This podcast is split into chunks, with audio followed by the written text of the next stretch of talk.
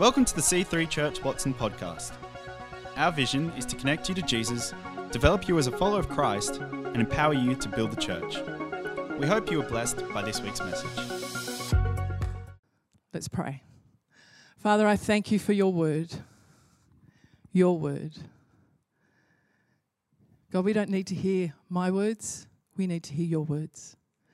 And so, Holy Spirit, I ask that you would, I would be your mouthpiece today. And that the words that come from my mouth would be from you alone. Lord, help us to open our hearts. Show us where we need to take this message on board. In Jesus' name I pray. Amen. You know, many Christians live their lives tormented by intimidation, by fear. They face discouragement, they face confusion, they face these feelings of hopelessness. They're unable to confront others. They live under a cloud of fear, worrying about, oh my gosh, what will people think? What is that person going to think? They're unable to say no. I want to break some intimidation today. Ephesians 6 says this For our struggle is not against flesh and blood, but against the rulers, against the powers, against the world forces of this darkness, against the spiritual forces of wickedness in the heavenly places. So, when I'm talking about intimidation today, I'm not talking about people. I'm not wanting you to go and start shouting at somebody. Ah, did you get that? Good.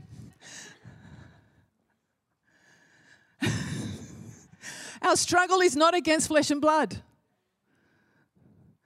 This scripture talks about principalities and powers. And there are principalities and powers over cities. And I believe that some of the principalities and powers over the city of Canberra are power and control. They manifest themselves inside and outside of the church, and they try to intimidate by exerting power and control over people. They try to intimidate and shut people down. So, what is intimidation? Intimidation is to make timid, to bring fear, to discourage or suppress. And you know, intimidation is an enemy. It lies to you and it says, I have more power and authority over you, and you better back off and do what I say. And if you don't, you'll pay the consequences. It's pretty full on, isn't it? C3 Australia, uh, C3 as a movement, we do, uh, we used to do global conferences where all of the C3s around the globe would get together for a few days and it was great. We haven't done it for quite some time, but quite a number of years ago we did, and unfortunately it was in Hawaii. That was a good joke, wasn't it? And so I had a friend who came with me. She was working with me at the time. And, um, you know, they give you an hour or two off, not too long, because we're there to work. And so we were in America, and it was when the the American dollar and the Aussie dollar were similar. Who remembers those old days? And where everything in America was really cheap. Who remembers those old days? So what do you think we did? Of course we shopped. And we were in a shop and we were in the shoe section of the shop. And this friend of mine, she hasn't hadn't been out of Australia. Like was, she was yeah, anyway. She wanted to buy these shoes and she said, Oh, I don't think I should, Mel. And I said, Oh, come on. Come on. She asked the wrong person talking about shoes. But anyway, so she bought the shoes. We got back to the hotel and she told me later, later on, she said, the whole time we were there in that place shopping, I had this voice in my head saying, You can't buy those shoes, get back in your box. Get back in your box because she lived daily with intimidation. It was a continual voice in her head. Some people live like that. Maybe you don't live with intimidation daily. Maybe you come up against it every now and then. I think every single person in this room would come up against intimidation every now and then. I know that on Saturday afternoons, because Saturday afternoons is when I pray and get ready for Sundays, that as sometimes as I go to pray, I have to spend a good majority of my prayer time breaking intimidation because it tries to come against me and shut me down and say, You can't talk about that. Who, who do you think you are to get up and say those things?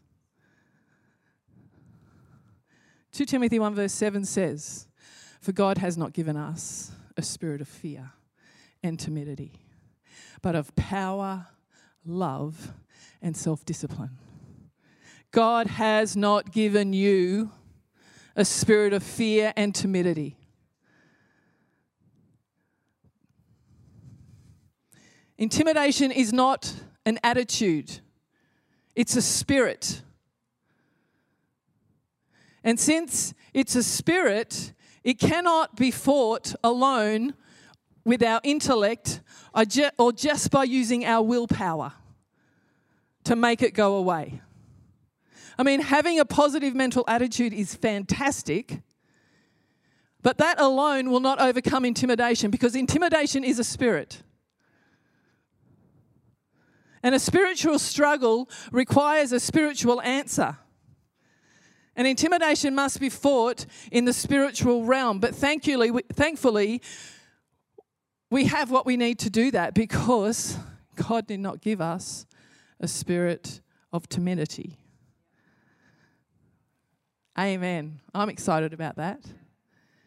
What's the fruit of intimidation? Okay, you may recognize yourself in one of these examples. There may be nothing wrong in a person's life.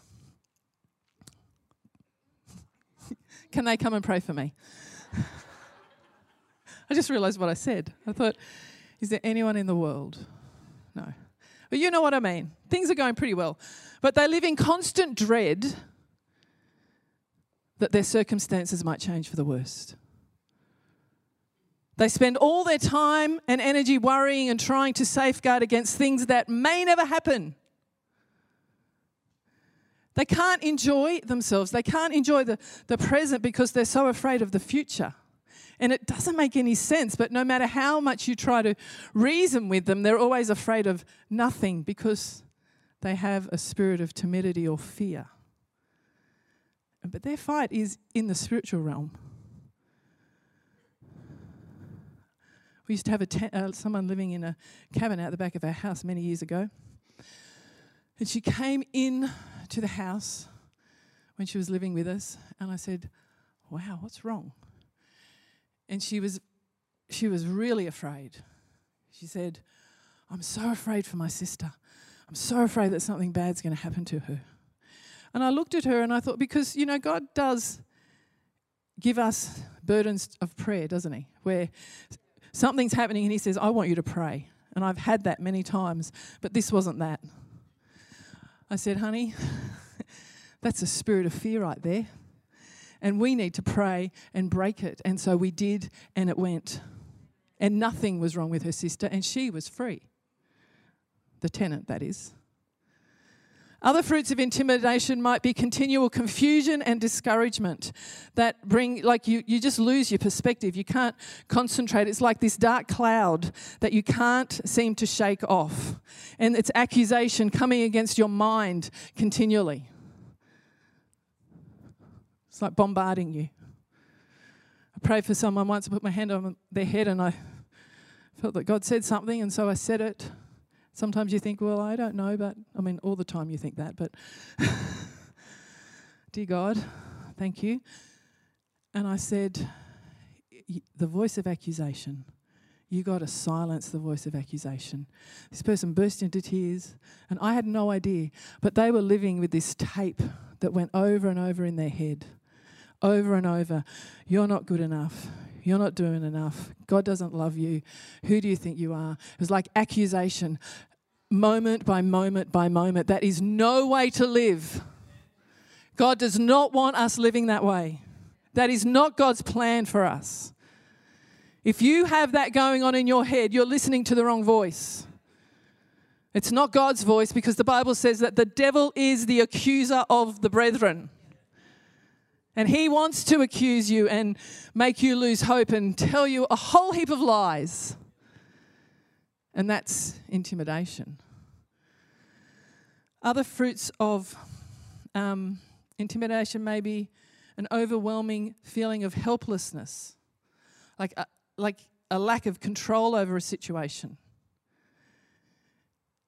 Since intimidation is about power and control, this spirit will try and make a person feel like they have no control and that they are helpless in the situation. I don't know if you've ever felt like that, but I have. And occasionally I still feel like that because, you know, we all have, you know, we put on the armor. In Ephesians 6, it talks about the armor. But we all have little weak spots, don't we? Where sometimes things get through. And the Bible calls that a stronghold, like a, a don't foothold, thank you. Don't give the devil a foothold. Because when we give the devil a foothold, that's where intimidation can come in and start to stand over us, speak down to us. That is no place for a child of God to live. Psalm 18 says, He brought me forth also into a broad place. He rescued me because he delighted in me. Do you know that's what God wants to do for you? He wants to bring you into a broad place. He wants to get rid of all intimidation because he delights. He delights in you. Okay. Intimidation is broken through having the boldness to confront it. I'm talking about the spirit of intimidation, not the people and to fight the spirit of intimidation with the word of God. Here's an example. The example is David and Goliath. Who knows the story of David and Goliath? Just a couple of you, okay. Here we go 1 Samuel. Saul encountered uh, by gathering his Israelite troops near the valley of Elah. Then Goliath, a Philistine champion from Gath, came out of the Philistine ranks to face the forces of Israel. He was nine feet tall, he wore a bronze helmet, and his bronze coat of mail weighed 125 pounds. He also wore bronze leg armor, and he carried a bronze javelin on his shoulder. The shaft of his spear was as heavy and thick as a weaver's beam, tipped with an iron spearhead that weighed 15 pounds. His armor bearer walked ahead of him carrying a shield. All that to say, Goliath was big. He was huge. He was about three meters tall. That's tall. That's what intimidation is. It's like this big thing that's looking over at you, trying to shut you down, trying to control you. And this is what he did. He yelled twice a day for 40 days, like a man with a megaphone, and he taunted, threatened, and frightened the army of Israel. That's, that's the goal to taunt, taunt you, threaten you, and frighten you. And he, he was succeeding. He was absolutely succeeding. And that's what it's like when we are facing intimidation. It's like having a man, a man with a megaphone in our head trying to taunt, taunt and frighten us. And Saul and the Israel army, when they heard Goliath's words, this is what the Bible says in verse 11. When Saul and the Israelites heard this, they were terrified and deeply shaken. Maybe you feel like that today. Maybe you wake up and you are terrified and deeply shaken. You know, David arrived on the scene and he was just bringing some lunch for his brothers. He wasn't planning to fight a battle, he was just bringing some provisions.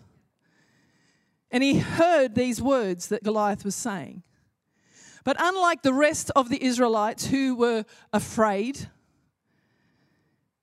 he wasn't afraid. Guess what he was? He was angry. He was angry. He said, Who do you think you are? And that's, you know, how we have to respond to intimidation, the spirit of intimidation when it tries to come and taunt and terrify us and yell at us and lie to us. We have to respond by getting a little bit angry at it.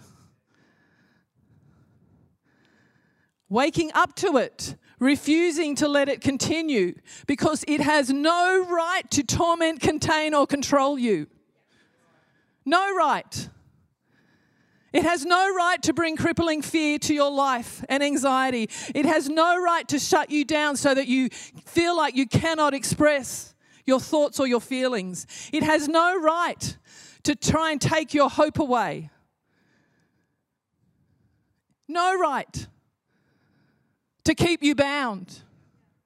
And so there has to be a point when you stand up and say, No more.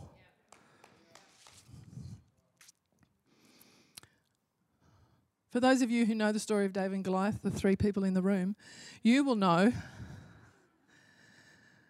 that at the end, he wins, of course. He defeats this Goliath, just like you can defeat yours. But on the way to doing that, he faced three voices of intimidation.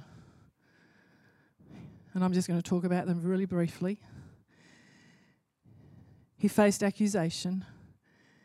He faced, You can't do this. And he faced mocking. Verse 28, accusation. But when David, David's oldest brother heard David talking to the men, he was angry. What are you doing here anyway? What about those sheep you're supposed to be taking care of? I know your pride and deceit. You just want to see the battle.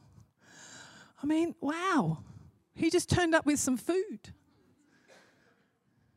and he got accused. He was accused continually. No good. You know, after you preach, sometimes you walk away and you go, and there's a voice of accusation. Really? You said that? I mean, seriously. Like, that's the voice. Seriously, you think you can preach? Now, I'm not talking about preaching specifically, but what, it is that, what is it that you do? And you walk away, and there's just this voice of accusation that just keeps coming at you, coming at you, coming at you, coming at you. It's not the voice of God. It's the voice of intimidation. You can't do this. The second one, comparison. Verse 33. Don't be ridiculous, Saul replied. I want you to think about the fact that this voice here, it was the king. And he's talking to a boy.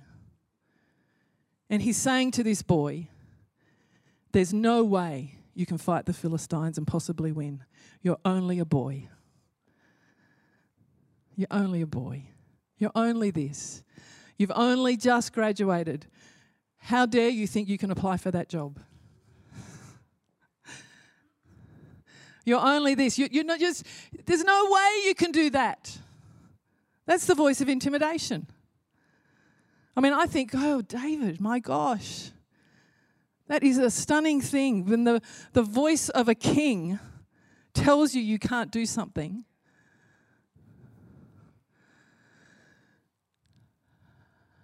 Trying something new, trying something you don't feel comfortable with. Don't let intimidation stop you. That's what I'm saying today. Don't let intimidation stop you. And the last one is mocking. And this was Goliath. He was sneering in contempt at this ruddy faced boy. Am I a dog, he roared, that you come at me with a stick? He cursed David by the names of his gods. Come over here and I'll give your flesh to the birds and the wild animals, Goliath yelled. He was big. He was confident. And he, ma- he tried to make David feel like he, that he was insignificant and weak. That's what intimidation tries to do. It makes you, tries to make you feel like you are insignificant and weak. And I'm going to do all I can to shut you down.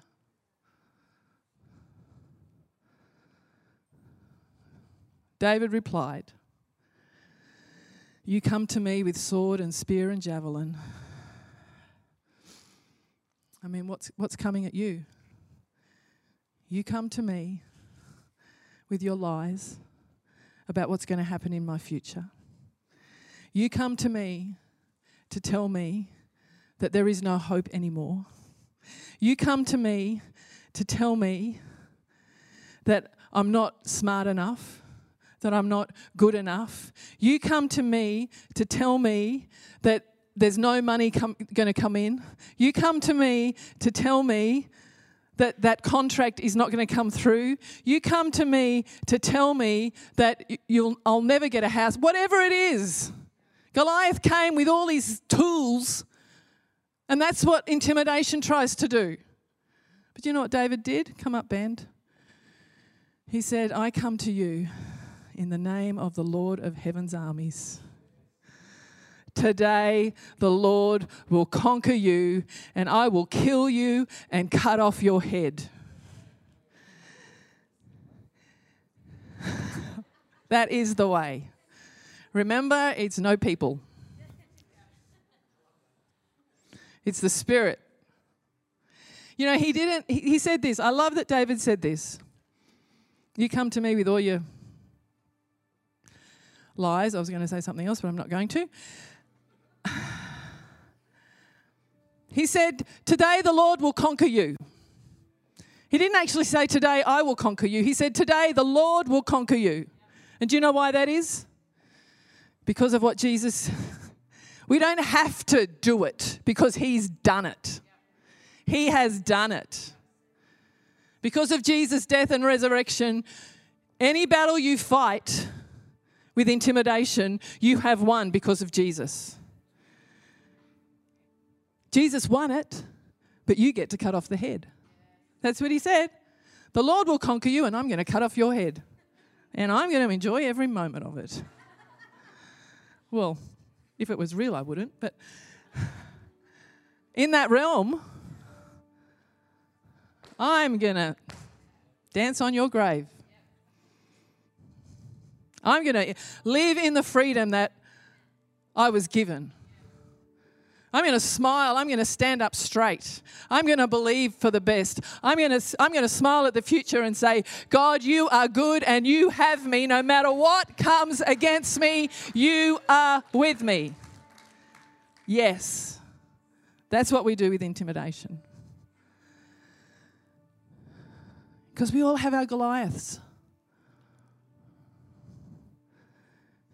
And God wants you to be free and to confront and to overcome. And the thing that I love, love, love about this is that David cut off Goliath's head, but all of the people, all of the armies of Israel, they all got free. And I love that. Like, Jesus died, rose again, and we get free. David killed Goliath, the Israelites all got free. you and I get free, and other people get free. Because we can help them, we can show them, we can pray for them. And that's what this is all about. God is good. Okay. I'm going to pray.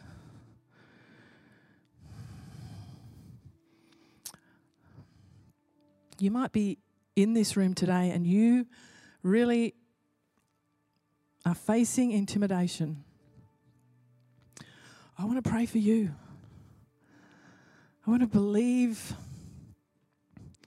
for you, believe with you.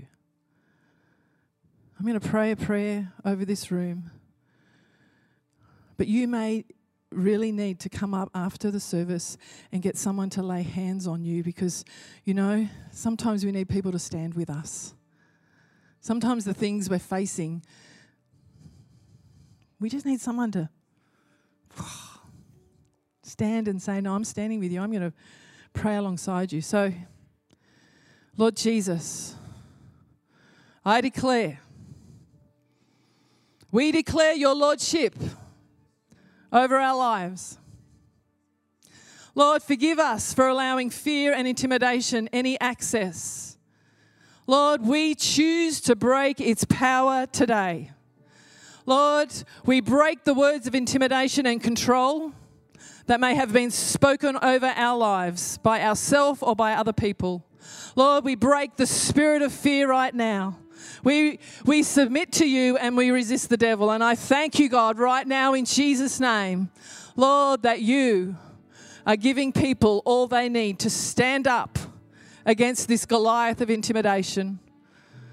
Lord, that freedom comes. Thank you, Jesus. Thank you, Jesus. Lord, we praise you. We praise and worship you in this place.